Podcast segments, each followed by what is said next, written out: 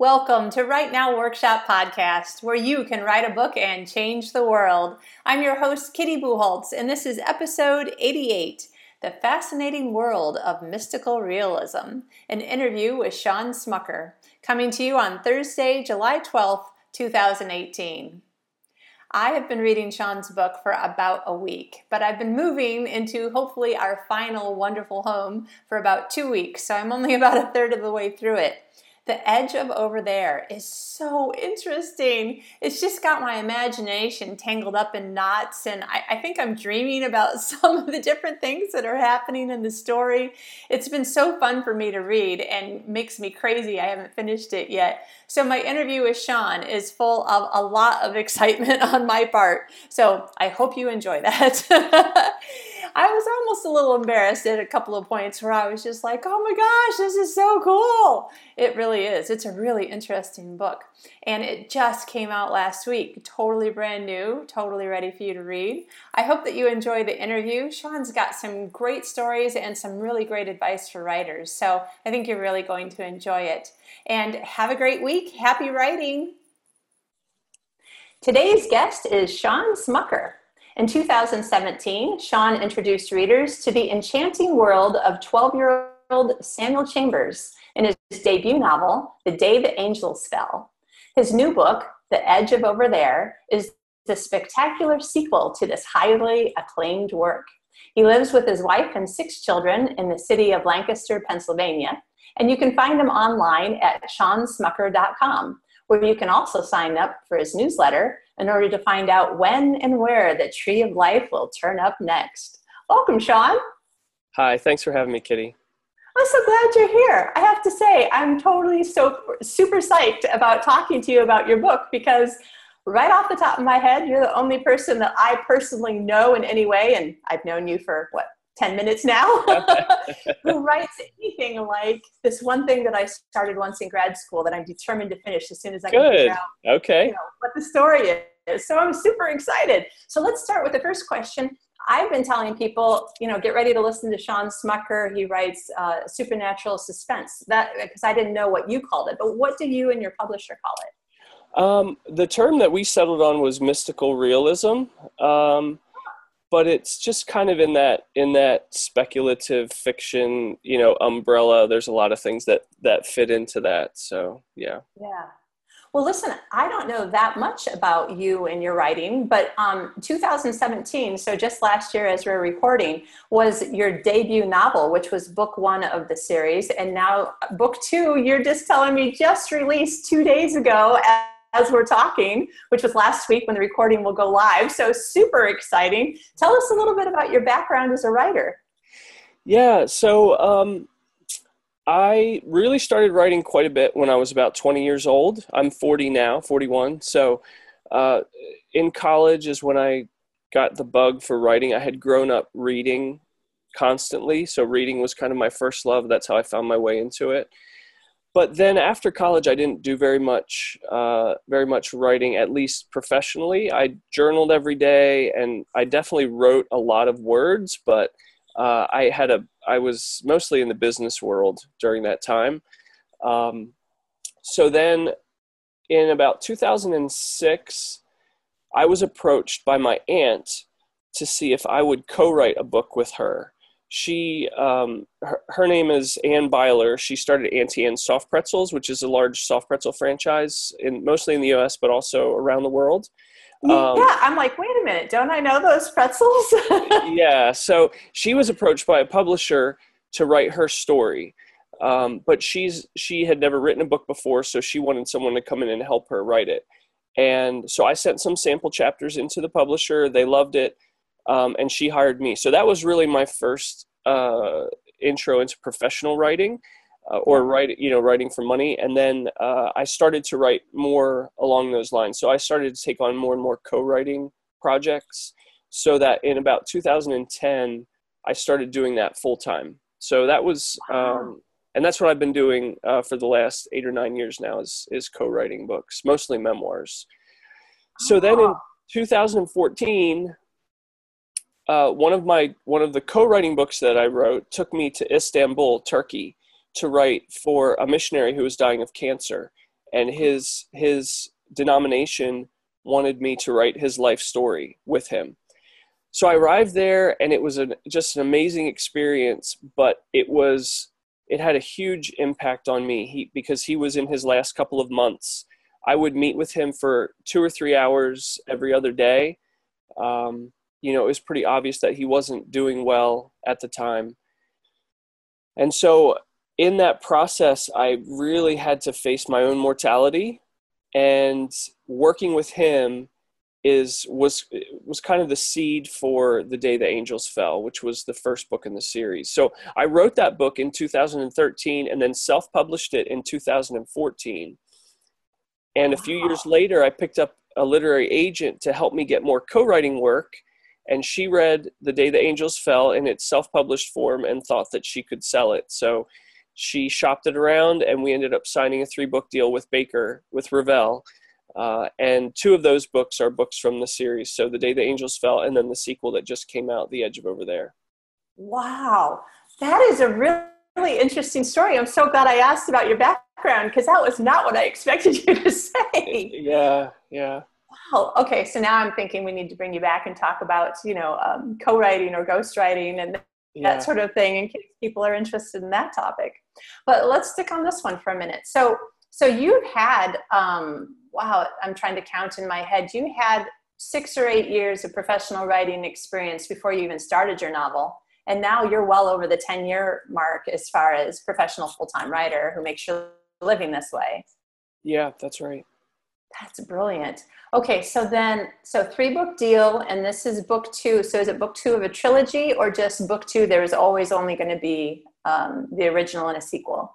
So the the, it is book two of a trilogy, but the third book um, in the deal with Revell is an unrelated uh, novel, a standalone, and not not for young adults. It's just a normal general market fiction. So um, I don't have the third book under contract anywhere yet.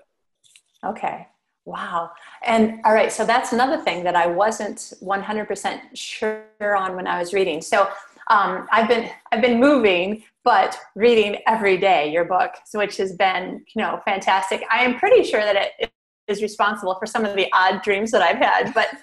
Sure. I find odd dreams to be like the ability to go to the movie theater and sleep at the same time. So I'm cool with that. nice. So, um, Okay, we don't want to talk too much about the books in as much as giving anything away, but I don't think that I really realize um, I'm probably a third of the way through book two and didn't didn't fully realize when I started reading it that um, there was a book one that was the beginning of the story. But just for everybody who's listening, I actually haven't found it to be a problem the way that you've weaved in the backstory I feel like um, that there was obviously something that was happening, but nothing that is um, keeping me from understanding what's happening now. But I didn't fully understand that it was a YA novel. And you said YA, right? Mm-hmm. Yeah, it was a hard one to categorize because I initially wrote it for my kids, uh-huh. thinking through this whole experience that I had in Turkey and and really wrestling with the whole idea of death. So the first book the first book really hones in pretty specifically on the question could it be possible that death is a gift uh, and the second book is more of a continuation of that and and it, it approaches that question but but not quite so specifically it's a little bit more concerned about you know what when does love turn into selfishness when does our you know when can our concern or our desire um, for our loved ones sort of turn into this thing that isn't healthy or isn't good. So um, that would be more more the second book's central question. Yeah. Wow, that's really interesting. So so you've got a third book that's going to kind of wrap up this whole story and then you've also got another different unrelated book under contract so is that also kind of in this mystical realism supernatural genre it is, yeah. So it, it I tried to write it with a little bit less of that in mind. It's it basically starts off with a funeral director whose father has passed away and it's the week of his father dying and him remembering sort of back into his childhood mm-hmm. um, but there's definitely an element of the mystical realism in his remembering. So like in his in his childhood um, memories. Oh. Yeah.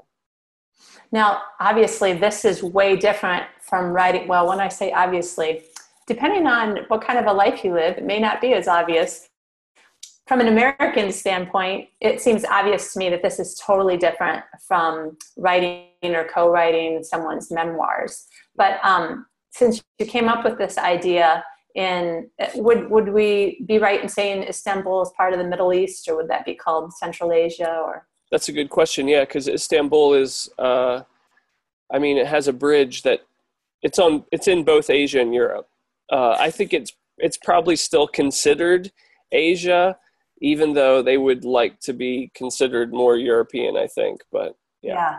Good question. It's funny. I just happened to be at a friend's house, so I'm in Sweden, and we were eating pizza, and in their dining room on the wall is this ginormous, really old map of. Uh, well, it's probably not the whole world because it doesn't have North and South America, yeah. but it's like Europe and Asia, and it's one of those old roll-up um, maps from school. Do you remember when oh, we were really little? Yeah. Yeah. yeah. Um, but it's written in Swedish, so and it's super old. So I was like, I'm, okay, that must be this, and this must be that. And it turns out that our friend, who's a teacher, was saying, yeah, this little tiny portion of the country is considered Europe, and across the water, the rest of the country yes. is Asia. And yeah. he was talking just very briefly about how that can um, be, uh, you know, have a sense of tension, you know, for mm-hmm. the people there. So I'm, I'm just thinking about this, what appears to me to be an unusual switch um, and I'm sure that you're going to continue with the with the others. So I don't mean permanent switch, but to go into this, um, you, you, know, and I keep thinking supernatural because that's the way that that I look at um, you know other similar books or or the story that I have in my mind. But um, this mystical realism, supernatural, you know, looking at the world differently with you know the end of life and that sort of thing. It seems like that area of the world would be like a real different place for an American to be thinking about these things and asking themselves these questions. Is that is that part of what happened there? Yeah, I think you're right, and it's such a mysterious place for someone you know from the West to be. Um, you know, the five times a day call to prayer. Um, the the city itself is the streets are just like spaghetti. I mean, there's no grids. There's no there's there seems to be no rhyme or reason to how it's laid out you know it's just evolved over time and you have you have that interesting mix of it's now a, a muslim country but you know a thousand years ago it was it was sort of the bastion of christianity and uh, so you have this strange mix of architecture and it definitely there's yeah being there it's easy to imagine these things that we call mystical like just being every day you know just yeah. happening and not not really expecting it. So i'm sure that that did have uh, something to do with it. And then the way that you set the books though was to make it with american children living in america which it seems to me as a reader makes it even more of a dichotomy in what we would consider you know the real world or our normal life and this world that they're suddenly thrust into which appears to be in our world. And yet i mean the whole idea of the tree of life being somewhere in our world or near our world and then there being more than one whoa, mind bending. Yeah. So tell us a little bit about, I mean, I just really want to hear you talk about, you know, the, the story, how you came up with some of these ideas. And it, it just sounds so interesting to me. And I'm still reading it, which is why I'm yeah. just like totally in the middle of your story. Yeah, well, thanks. I think um, I'd always, you know, I grew up in a Christian household and I always was fascinated with the creation story and especially at the end when uh, at the end of the fall when Adam and Eve are, are kicked out of the Garden of Eden. And the image that we're left with is these two angels guarding the entrance to the tree of life, you know, and with this flaming sword. And I always, you know, I always thought in my mind that that story shouldn't have ended there, you know, like what happened after that? And so in book one that's really sort of the impetus for the whole book is that is that i i sort of filled in my own myth to follow that. So so in book one, it, it it tells this legend of what actually happened was that the two angels who were left to guard the tree of life, one of them wanted to possess it, uh, so that he could give the fruit to humans and they would be trapped on earth forever, and that that he could then rule the earth. Um, and the other one realized what was going on, and at the last minute was able to destroy the tree um, using the fiery sword. So because that happened and it's the tree of life, it still grows somewhere um, after it's destroyed. So it was, I don't know, it was, it kind of just came up out of questions that I had. And that's a lot of the stories that I write come out of that, just wondering, you know, um, yeah. Either what happens after that or where did this come from or what if that would happen? And and as I followed that line of thought, I I just I kind of stumbled into what I thought was an interesting storyline. So yeah, I totally get what you mean. I am a huge superhero fan. Um, I'm particularly, I mean, I live with a Marvel man, so okay. I, I was taught to love Marvel comics more than DC. so, you know, I got to have Wonder Woman on my side at least. yeah. But uh, it's funny because, you know, after 10 or 20 or however many superhero movies that I've seen since Superman in 1978, you know, um, I, you, you, think about it, you know, you just washing dishes, staring out the window, riding a train, and you, you just think about superpowers and, or somebody says, you know, what, what superpower would you have if you could have one? And so the, the kind of backstory behind my superhero novels, even though they're set now in my mind, and I've never actually written it down. I keep thinking I should write it down for readers, um, is that superpowers came from when Cain killed his brother uh, Abel, and God had to give him a punishment, and God needed to punish him in a way that would help Cain to understand why he was so angry and why human life was so valuable. So he gave Cain and all of his descendants supernatural powers to protect all of mankind and That's walk the earth forever. Idea. That's a great idea. I, I, just love it. You know, like you said, you just yeah. you just have these thoughts, and all of a sudden you're like, "That's cool. I got to write that down, right?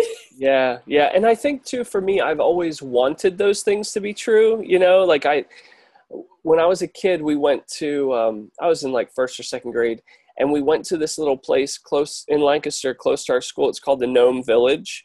And so oh. they just, yeah, so they have like all this little stuff. You just hike through the woods. And then as you go, you know, they've created all these little like nooks and houses and stuff like that and i was so i wanted that to be true so badly and yeah. i think you know i was i was super disappointed as i kind of you know as it dawned on me like this this isn't true or anyway i don't think it is but i think i've always i just have always wanted that you know i've always wanted there to be another side to the story um, in these books i talk about it being kind of the other side of the curtain you know like i wanted there to be something on the other side and so in my stories, I get to make that true. Yeah. Oh, that is so cool. Now, do you think that you have other ideas brewing that are similar in nature? You know, the whole like what if and what if it were true? Do you have like more kind of stuff like this? Uh, the third book in the series will sort of continue along along this path. Um, I don't have, not really. I just finished the final novel in this in my first um, deal with Revell, and I'm about to send it into the editor. So that's the one that I was telling you about, the funeral director. The um, I I did sign a nonfiction uh, deal with them for a book that comes out in October called Once We Were Strangers. And it's oh. about a friendship that I developed with a Syrian refugee who lives in our city and his family. So wow. it, it talks about um, you know, sort of the refugee stuff. And then I have two more novels that will come out with Revell after that. So I don't think I have anything else right now along those lines, but you know, I haven't really sat down and brainstormed for a while about story ideas. So yeah, we'll, we'll a lot of deadlines. Yeah, exactly. Yeah.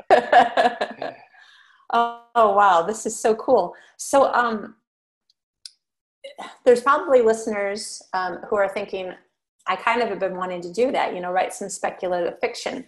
And it works a little bit differently in the Christian world than in the not Christian mainstream, however we want to say it, world.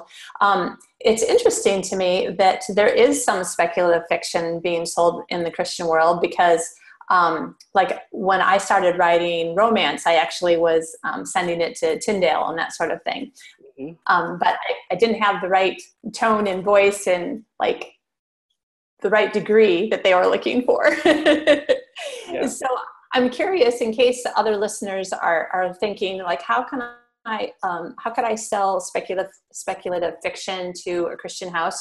Or if they're not thinking that, but they have speculative fiction, like what are some of the things that you've learned, or different kinds of advice that you might offer other writers? I would say not. It can be it can be really easy up front to put a lot of pressure on yourself to try and write a very specific kind of book, you know, like that's going to fit the Christian market or that's not going to be Christian or, um, you know, it's going to fit a particular publishing house or all that. And I would just really encourage people not to worry about that stuff, to really focus on writing the best book that they can write.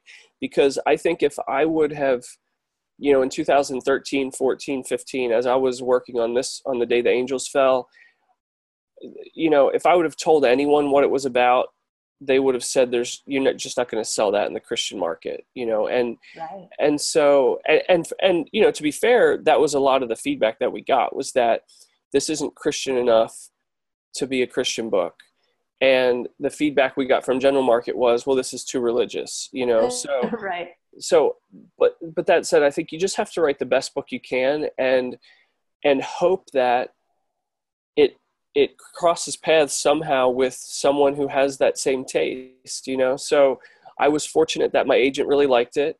And then of the 20 places that we shopped it, you know, I was really fortunate that uh, my editor at Revell, Kelsey Bowen, was handed the manuscript, read it, loved it.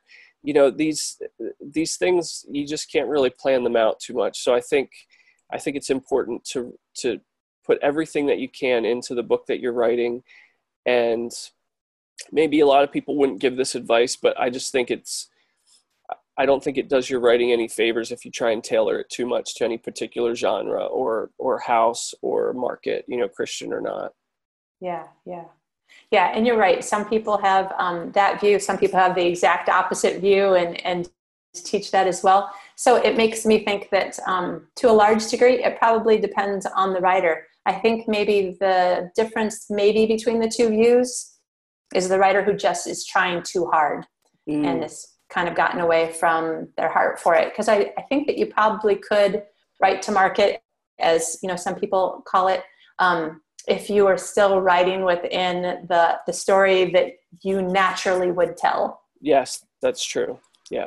That's but I, I totally see how, particularly in this uh, field, you know, speculative fiction, possibly speculative fiction in a more religious market, would be something that um, it, it seems to me, and in the oh my my gosh, how long has it been? Like 15 years that I've been familiar with uh, what is and isn't selling in the CBA, uh, the Christian Booksellers Association market, which I know at some point they changed the letters to be something else. But anyway, in the Christian market, um, mm-hmm. speculative fiction was always a really hard sell. Mm-hmm. Yeah, yeah, and I think I think the phrase that you use there is perfect in trying too hard. And I bump into so many writers who that's the impression that I get is that they're just trying too hard to to fit their writing into you know what they perceive as as the most sellable form. Um, and and to me i just i feel like if it's hard enough to write a really good book yeah. if you're if you're if you're just simply focused on writing a really good book you know much less if you're trying to incorporate all these outside voices and everything so. Yeah that is true. I mean, I certainly feel that way as a writer myself. yeah. yeah. So, um, I had a question. Well, that just came up while you were answering that, uh, and here I go going. Oh, what was my question? I just get so excited talking to other writers that yeah. uh, sometimes I'm like, you're just being a little bit manic right now, Kitty. your book has just got me thinking. I mean, it's really got me thinking about the possibilities and um, oh and which is what i was just now going to ask you. So in the midst of not needing trying not to be the person who's trying too hard and therefore sort of falling away from your own voice and story that was naturally going to be rising up there's still, uh, particularly, well, in every genre, but it seems to me more so in your genre, a certain amount of world building that needs to be created and adhered to and figure out the rules of the world. So, how much of that were you working on kind of outside the story, like, like not in the middle of the writing? And how much of it do you think you just, I mean, I don't know, I haven't asked you yet if you're a plotter or a, or a right by the seat of your pants kind of guy. So, tell us a little about, about your process and, um, and specifically, as it comes to world building? Did you stop and think about what all the rules of this world were going to be first? Did you just write it and discover it yourself or? Yeah, I kind of, I usually write my way into things. So, um, what was really interesting to me was with The Day the Angels Fell, the first book in the series, because I had self published it and I had hired an editor to look through it before I self published it. By the time my editor Revell got a hold of it. It was pretty clean and had had a lot of feedback. So she had some important important things to say and to speak into it, but it was a it was a pretty brief um, editorial process, and we didn't do a whole lot with it. Uh, with the Edge of Over There, the sequel, um, most of the edits that she was looking for had to do with world building. So um, you know, when I handed her the the manuscript, I think it was about eighty thousand words, and by the time we finished with it, it was about ninety five thousand, and wow. and the majority of that went into um, the the edge of over there section. So, um, you know, trying to to build that world up a little bit more, so the so the reader had a better feel for it, that it was more consistent throughout. She had a lot of questions. You know, what's this? Why is this happening? And so um, that was a huge part of the editorial process. As far as uh, plotter pantser i i i used to not outline at all um, early in my writing days. And what i found was i would write myself into situations that just weren't going anywhere. Um, I, I would i would find myself you know a third or halfway into a story and either lose interest or just feel like I don't even know what's going on, you know, what the big picture is. And so, what I've kind of started to do is uh, now early on in the process, I still don't outline right away. I just kind of, my goal usually is to create an interesting character and really get to know them. And I feel like if I do that, a story will come up out of that. But now, once I get to about the 15 to 20,000 word mark, I, I make a conscious decision to stop and start to think ahead a little bit more and say, okay, and and it changes. You know, the outline that I create at that point still might fluctuate quite a bit, but I just I didn't like that sense of you know getting halfway through a book and then realizing, wow, this just isn't going anywhere. So I right. found it kind of a mixture has helped has helped me. I think I was uh, talking to Susan May Warren a couple of weeks ago, and we decided that we are plotsers. okay, yeah, exactly, yeah. yeah. I like that way of doing it. And I, have heard other people talk about that too. Like the first, you know, uh, 10, 20, you know, everybody has a different number, thousand words are kind of just um, playing mm-hmm. and, and figuring out what kind of a story has been and building in the back of your head. And then you're like oh oh i think i've got it now. And then you kind of build some markers to write to so that it's so that it's a real story with beginning middle and end. And right. Right. Yeah. Oh fun. Wow. I'm really excited. I this is very interesting to me as far as like the genre and stuff. So i, I think i might have to read book one and then find out more about book three when it comes out. Yeah now, the book that you just finished and are about ready to turn in, is that also YA or is that adult? That's adult. Okay, mm-hmm. excellent. Though I have to say, just for people who are listening, um, reading The Edge of Over There, I, you know, in no way was thinking uh, angsty teenage emo kind of book. So. right, and it's really hard these days because I don't, I don't feel like uh, the day the angels fell or the edge of over there really fit into the current YA genre. I'm not. I mean, there are some YA books that I've read and enjoyed, but I don't. I don't know. Even with my kids, like I've got a 15 year old and a 14 year old, and I don't really steer them into the YA section. I feel like it's, I don't know. I don't really like the direction that that contemporary YA is going necessarily, and so uh, I wasn't writing.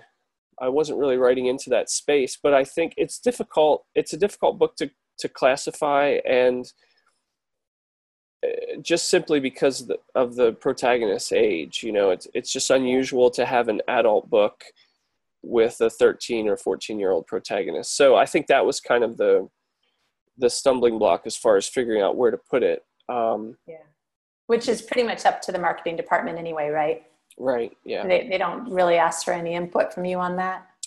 Not really. I mean, they want input, but I don't. I think the final decision um, is made by them and i i mean i agreed with it you know i did write it for my kids i think the difference is that i don't maybe a lot of i don't I, maybe a lot of ya writers or or middle grade writers feel this way but i don't write books even though i write it i wrote it for my kids i wanted adults to enjoy it you know i didn't write it i didn't try and dumb it down or i mean not once did i think oh i shouldn't use that word you know that's too advanced for a 13 year old or um, yeah. So yeah, it's kind of it's a it's a strange one to categorize, but I I guess it it was it was the right one. Sorry about that alarm going off. Oh, that's okay. um, and and one question I was thinking about when you were talking about that you originally self-published the book, um, did you have in mind to write a trilogy when you self-published book one? When yeah, when I finished the when I finished writing that book, I knew there would be a few others, and one of the reasons I did that partly was I really loved the characters and the story was I still felt like there was more to the story that I could tell. But I also, you know, practically speaking, I thought I was going to be self-published and had read a lot about the advantages of doing a series if you're self-publishing, just right. how it allows you to build up some momentum and um, so that was that was some of the thinking behind that too. Yeah, and then, so it sounds like it was a little bit of a surprise when your agent said, let me try to sell it anyway. It was. I, you know, I had finished The Edge of Over There, I'd finished writing it. Oh. Uh, this was probably the end of 2015.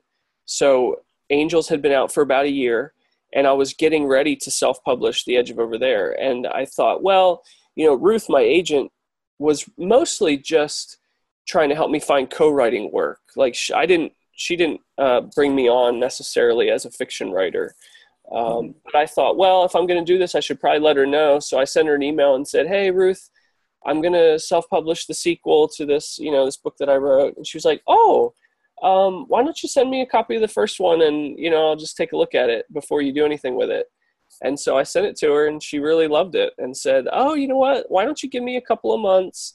And I was really hesitant at that point because I'd been down that road so many times as yeah. trying to get a publisher and trying to get you know initially took me a long time to get an agent and i just i one thing i loved about self-publishing was you write the book you make all the decisions you self-publish whenever you want and then you move on you know and i just didn't know if i wanted to wait another year year and a half for the day the angels fell to be published you know like yeah. and i had here i was i'd already written the sequel so it was going to be three years, you know, two two and a half years before right. this book that I had just finished would ever get out there.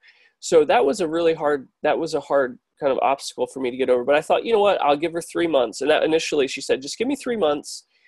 And so that was like probably January, February, March. And we had two houses that were kind of interested, but we weren't really sure what was going to happen. And they, you know, it's just the process drags on. I mean, so they have their meetings once a month and you know, oh, you know, so we hear at the end of March, oh, we didn't get we didn't get to talk about your book. So then it's going to be the end of April. And there were a couple times where I almost just pulled the trigger and said, Ruth, you know what, just withdraw the proposal. I just want to publish this book. You know, it's already written. But yeah. we hung in there and and you know, fortunately things worked out the way they did. So yeah, I mean I've been I was sitting on the edge of over there for almost three years, two and a half years Wow. it just came out last week. So that's just amazing. Yeah. That is some patience that uh, a lot of people don't feel that they really have. Yeah, and it it's a little bit hard because you know. So in the meantime, I wrote Once We Were Strangers, this nonfiction book that comes out in the fall. And I've now finished the first draft of the next novel that I have to hand in. And so now to go back and talk about Edge of Over There, it's like, oh my goodness, I really have to like rack my brain to think about what is that book even about? crazy.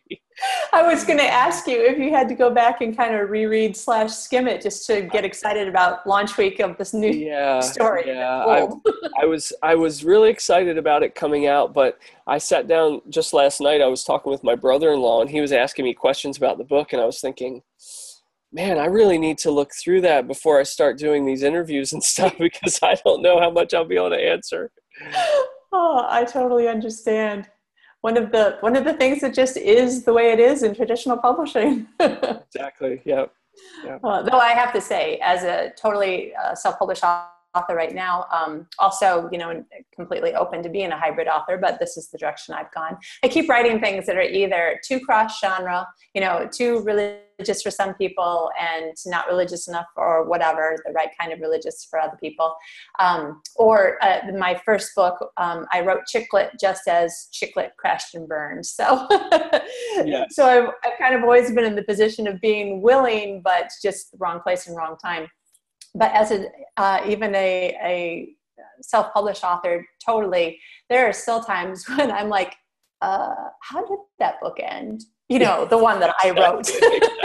yeah, yeah, yeah. And you know what? I would just encourage you to. I mean, if self-publishing is such a great option these days, but if you or if anybody listening wants, you know, really wants to be a traditionally published author, and that was always a dream of mine, you know, even as a self-published author.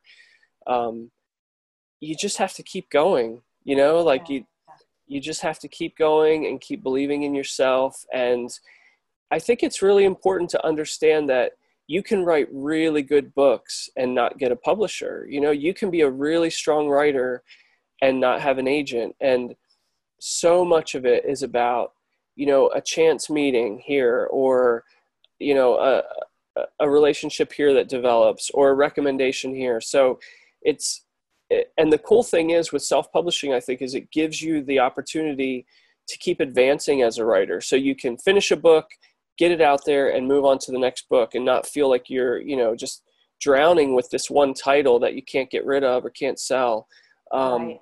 and so i think you know just keep going keep doing the work and i you know for me that was that was such a huge thing was that when my aunt came to me in 2007 and said hey will you write my book you know, I had been writing religiously every day for probably 10 years at that point, either journaling or short stories.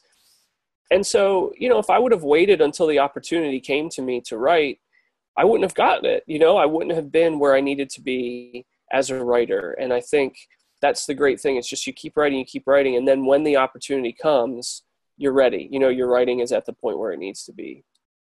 That's brilliant advice. That's that's really great stuff. I hope listeners are kind of taking that to heart and understanding the the power that there is in just keep going basically. Yeah.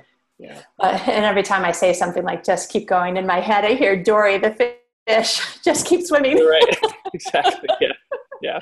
but it's true because the strength of writing is really what sells it. So if you can constantly be getting better and better and better books out, eventually you'll be interviewed by somebody who's like, "So you're just like this." Coming out of the blue you know big explosion of a writer you're like this brand new and you're like yeah the 17 books before this one just haven't been as popular exactly, exactly yeah i know i wrote a blog post soon after i got my first book deal with Revell about how you know, this has been 17 years in the making. You know, I had been writing since I was 20 years old every day. And, you know, it wasn't until I was 37, 38 that I got that first book deal. So it's, it is, it's a long road. It can be. But it sounds like you're happy and that it was a good road. It has been, yeah. Yeah. That's awesome. Shawn, this is great. I'm so glad that you had such encouraging things to say to people. And of course, I loved talking about, you know, the whole how this. I, I hesitate to use the word weird because some people think that's a negative connotation. Totally cool, interesting, weird book came about. yeah. Oh man! So if listeners are uh, excited about my excitement and want to know where they can find out more about you and your books, where should they go? Sure. So you can go to shawnsmucker.com. I have a My Books tab that you can check out. Um, I don't know how much longer this will be going on, but I know that uh, in the U.S. you can order bake. Uh, you can order the Day the Angels Fell, the first book in the series, from Baker Bookhouse for five dollars right now, the hardback, um, and I think that's just for a limited time. Otherwise, you can get you know both of the books wherever you normally buy books. Excellent, very good. Note to self: as soon as I finish this. Yeah. oh, excellent! This has been great fun, and just to let people know who are listening and not watching on YouTube, you are S H A W N, right? Yes. Yep, that's right. S M U C K E R. Yes. Dot com. Awesome. Shawn, thank you so much. This has been great fun. Yeah, it was really nice chatting, Kitty. Thank you.